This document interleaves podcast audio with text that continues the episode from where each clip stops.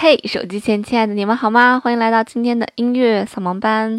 那么前一阵子一直在跟大家分享一些流行音乐和一些流行的一些音乐类型，然后也和大家聊了很多流行的歌手，林俊杰啊、周杰伦啊这种人。那么他们的歌曲就是会会牵扯到一些版权问题，所以有一些节目上架之后又忽然被下架了，因为可能平台上面是不允许播放他们的歌曲的。嗯，在《太阳的后裔》那一期节目里面跟大家聊过，呃，就是去年的时候颁布了一些呃条例，对版权很有利的条例啊，就是说，嗯，如果那个歌手没有给平台授权的话，平台是没有办法，就是没有权利去播放歌歌手的这些作品的。所以现在就是有很多歌手的作品在有一些平台上面独家了，比方说林俊杰在 QQ 音乐上独家，周杰伦在 QQ 音乐上独家，华研整个华研公司 S S H E 林宥嘉啊，包括田馥甄自己的东西都在虾米上面独家了。所以啊，像考拉 FM、荔枝 FM，还有喜马拉雅这些平台，他们没有这个，呃，这个版权授权的话，是无权播放这些东西的。所以，嗯，很多我们前面上的节目被下架了，下架了有五六四五期，我们一共也没上几期节目嘛。所以从这个星期之后，这个星期会和大家聊 Big Bang。呃，本身是每个星期两期嘛，第二期会跟大家放一些 Big Bang 作品，现在肯定也放不了，肯定会被下架，所以我们就只去聊聊 Big Bang 和这个韩国的这个流行音乐的这样一个市场的一个形态。那么从下个星期开始，我们就去做古典音乐了，因为呃，一首作品如果作曲家死后五十年，这个作品就没有版权了，所以肯定不会被下架的啊。所以从下个星期可能会跟大家聊很多关于古典。呃，古典音乐的东西。那我们下架那些节目呢？大家可以在我们的微信公众平台“米享生活”，大米的米，享受的享，然后搜索“米享生活”，就可以听到我们一些下架的节目了。那今天要跟大家一起聊的这个组合叫做 Big Bang。呃，我个人不太去听韩国和日本的一些嗯非常潮的东西啊。我个人其实是一个比较古板和比较喜欢安静音乐的这样一个人。要是即使听快歌，也就是一些快歌而已，就不会听一些潮歌，或者不会听一些走在时尚尖端那种 fashion 的东西，所以我一直都没有关注到他们。直到去年，我记得他们有一场演唱会，我的朋友圈整个被刷爆了，就是很多以前看起来非常高冷的女生，她们也在刷这个 Big Bang 演唱会。我才慢慢的开始关注他们啊，后来开始关注他们的时候，发现身边有那么多人是他们的脑残粉，所以这次打算做一期关于 Big Bang 和韩国的整个这个娱乐产业相关的一期节目。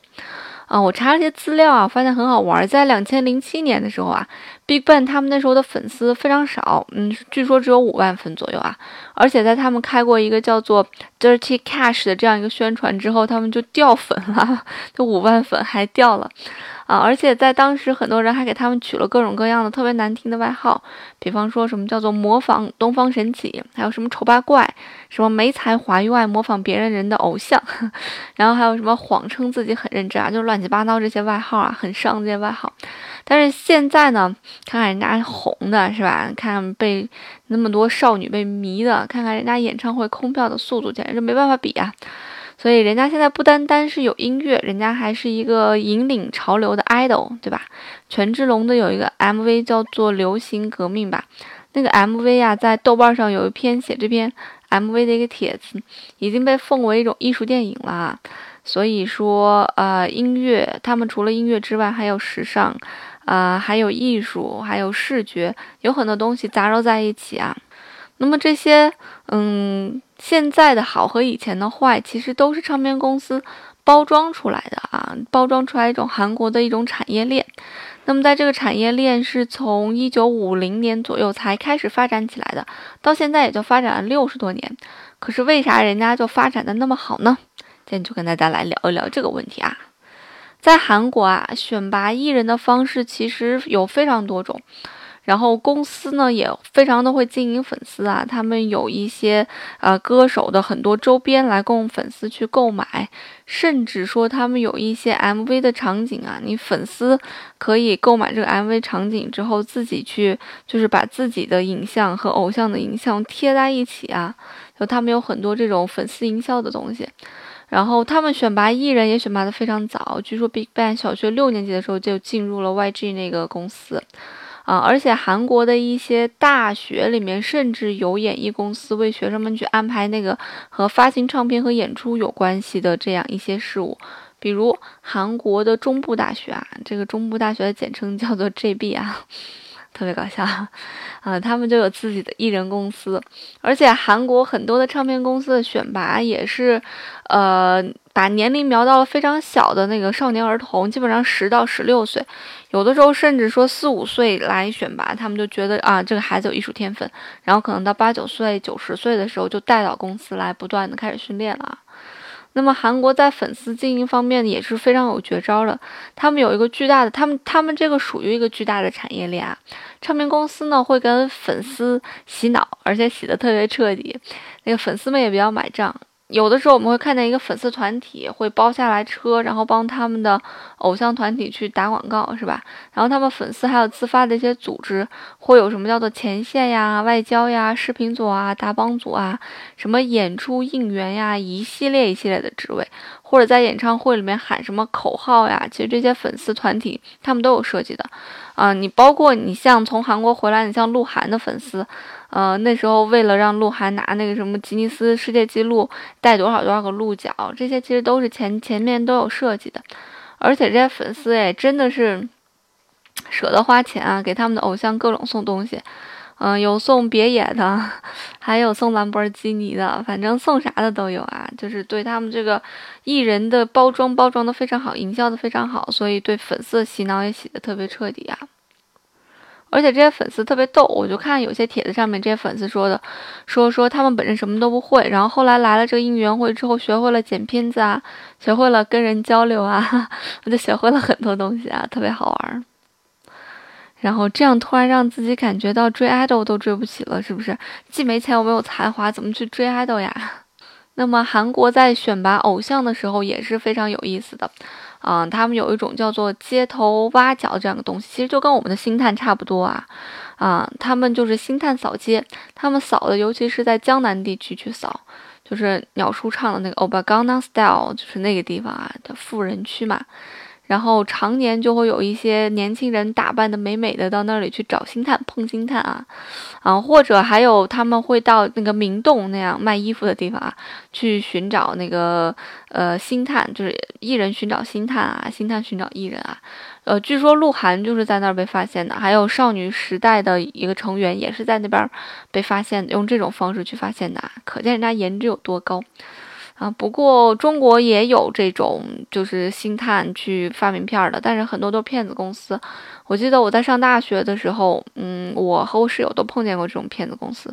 然后我室友被骗的比较彻底，骗去了以后还有 N 轮面试，最后一轮面试说他们的呃大 boss 从香港飞过来，然后给他定级，最后定级完说要交多少钱帮他打造一首歌。然后给他安排什么课之类的啊，反正特别骗人。就这个公司还蛮大的，就是只要是有一点演艺梦想的年轻人，基本上都知道这个公司。这个公司原先站台的大哥叫做杨成刚啊，你可以搜一下，现在好像没有了。那么除了这个扫街之外呢，韩国他们还有一个就是在互联网，在网上去找一些网红，把网红变成艺人啊这种形式。他们把这种形式叫做 UCC，就是啊，叫做 User 呃 Creative Contents，叫做 UCC，就是通过用户创造的这些内容去寻找呃艺人的这样一个模式啊，也就是把网络的内容制造者变成艺人吧，网红成了艺人。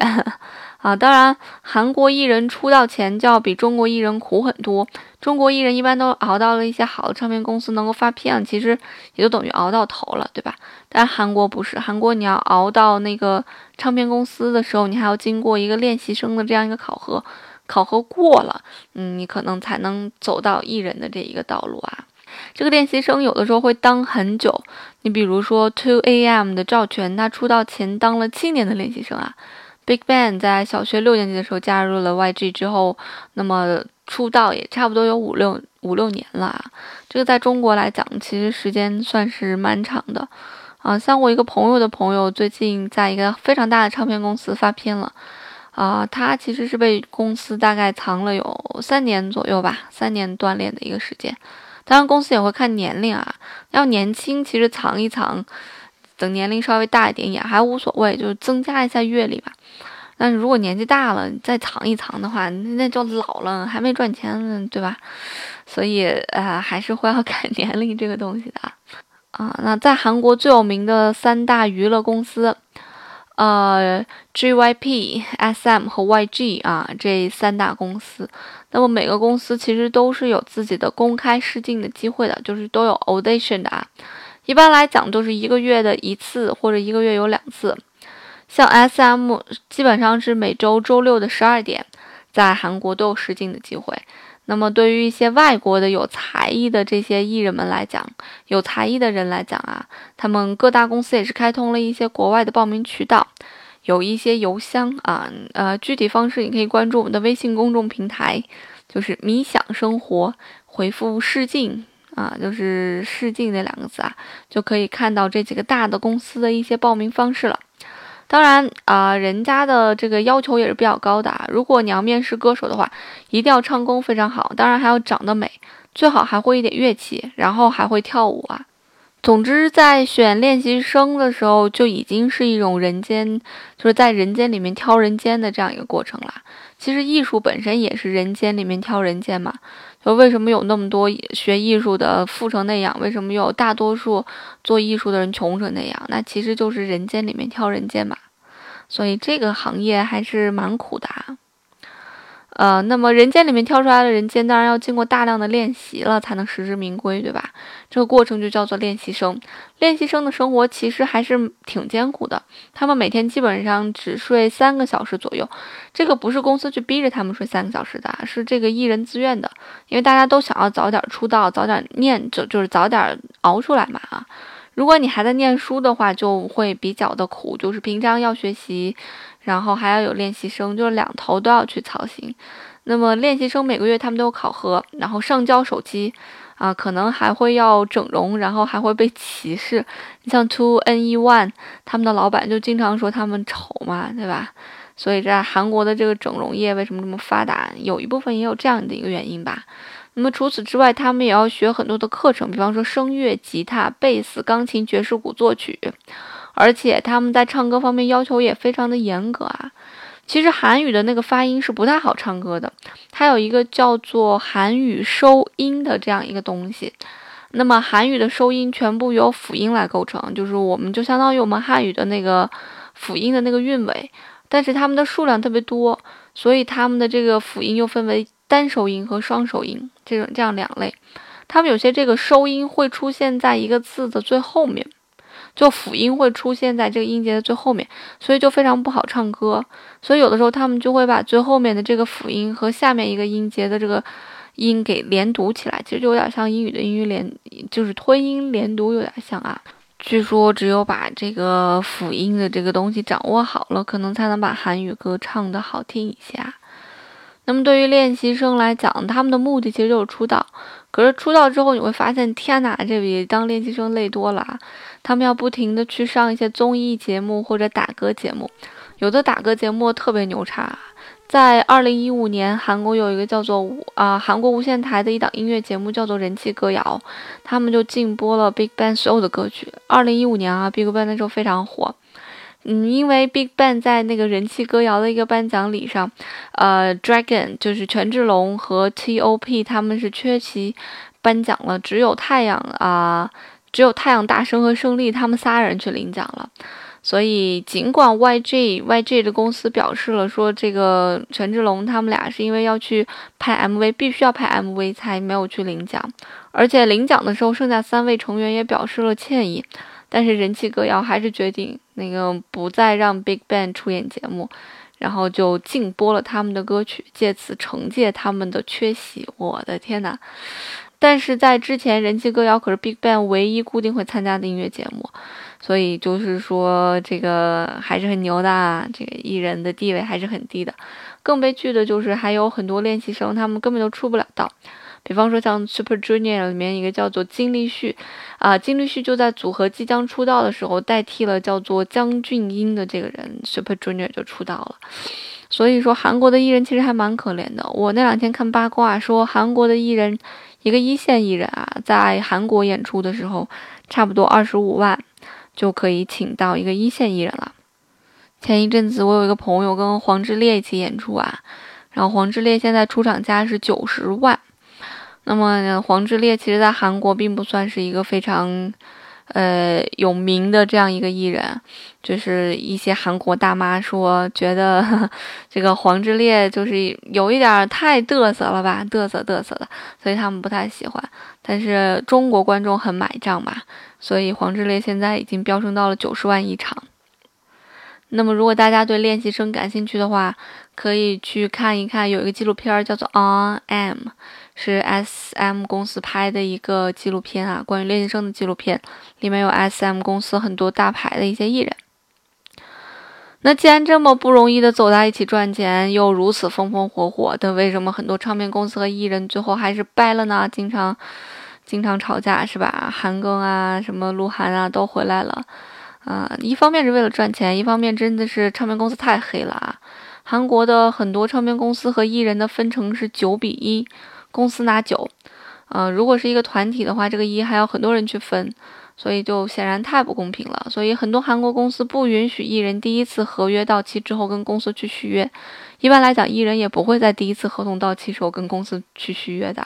很少很少有愿意干这事儿的人。所以很多公司和艺人签约的时候，他们就会签到十年的这样一个不平等合约。嗯。当然啊，当艺人还没红的时候，当然觉得有一个大平台抱大腿当然好啦。红了以后就来钱了，什么事儿都好说了。但是当红了以后，其实艺人的心里就会发生一个很大的变化，就会想。我红了是靠我的才华，你公司能帮我多少忙啊？我现在演一场出，你抽九成，我抽一成，我当然不干啦，对吧？一百万你拿走九十万，我只拿十万，我当然不干了，我肯定要出去自立门户嘛。所以这时候纷争就会不断，那掰了也是挺正常的事情啊。那我有一个朋友曾经在夜店里面见过一个韩国女团，真的身材特别火辣，长得也特别美，那跳的那些舞啊，真的你自己脑补吧，就女生看了也会流鼻血的那种。然后后来我朋友跟他们经纪人去聊嘛，经纪人就因为关系比较好，经纪人就把这几个女孩证件照拿出来了，真的朋友就哭笑不得啊，你们懂的。但可能很多人都会说，关于艺人整容这件事情，大家都会拿出来，当八卦去聊，然后也会说这件事情不太好，是一个丑闻之类怎么样。但是我个人觉得艺人。艺人整容其实是一个职业道德的一个问题。你作为一个艺人，你要在大众面前，你肯定是要美美的在大众面前，或者是有自己的个性在大众面前。那么有一些需要弥补的缺陷和缺点，肯定要去弥补啊，该整就要整啊。整容也是花了大价钱的嘛，又遭罪啊，还要花钱，对吧？所以这个大家以后就对这个整容的艺人吧，口下留情一点啊。其实艺人风光的背后有太多的雪藏，太多的心酸，太多的被公司不重视，还有太多的公司这个同事之间的这个良性或者恶性的一些竞争，然后还有很多媒体关系的一些处理呀，啊，所以很多艺人，嗯，他们能走到现在这个位置，真的是非常不容易的。比方说像范冰冰这种人，肯定是有脑子、有情商的人才会走到这样一个位置啊，否则也走不到这样一个位置。能赚大钱就能承受。赚大钱带来的那种痛苦嘛，就是赚大钱的过程当中，还是会有很多心酸的事情的。而且做艺人其实也就是一个团队包装出来的产品嘛，啊，不过这个产品是有思想的，这个产品是本身自带很多特质，但是它也要靠一个后期的一个包装和团队这样一个打造。所以大家对艺人这个职业也没必要太过于羡慕啊。那这就是跟大家分享的关于韩国和关于 Big Bang 的一些事情。那我们今天节目就到这儿啦，明天是不会有上新的，下周会给大家一起聊一聊古典音乐的东西，我们下周见啦，拜拜。